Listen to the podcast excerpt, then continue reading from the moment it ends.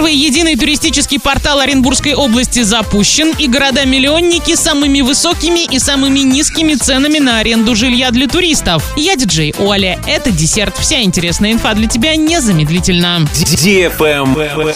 News. В Оренбурге прошла презентация нового туристического портала Оренбургской области. Он должен стать площадкой, где будет собрана вся информация о внутреннем туризме в Оренбургской области. Тут будет информация о достопримечательностях в каждом городе и районе, а также информация о местах, где можно остановиться и переночевать, поесть и купить сувениры. Сайт запущен несколько дней назад и находится на стадии наполнения. Представители туристического бизнеса смогут принимать участие в его наполнении. Он доступен по адресу travel.orb.ru. Кстати, в 2022 году Оренбургскую область посетили 695 тысяч туристов. Это седьмой показатель в Приволжском федеральном округе. Среди регионов Поволжья лидеры Татарстан, Нижегородская область, Башкортостан и Самарская область. Travel Guide. Названы города-миллионники с самыми высокими и низкими ценами на аренду жилья для туристов. За год цены в миллионниках выросли на 18%. Средняя стоимость в марте этого года составляет 2490 рублей за сутки. Самая дорогая аренда в Москве 3800.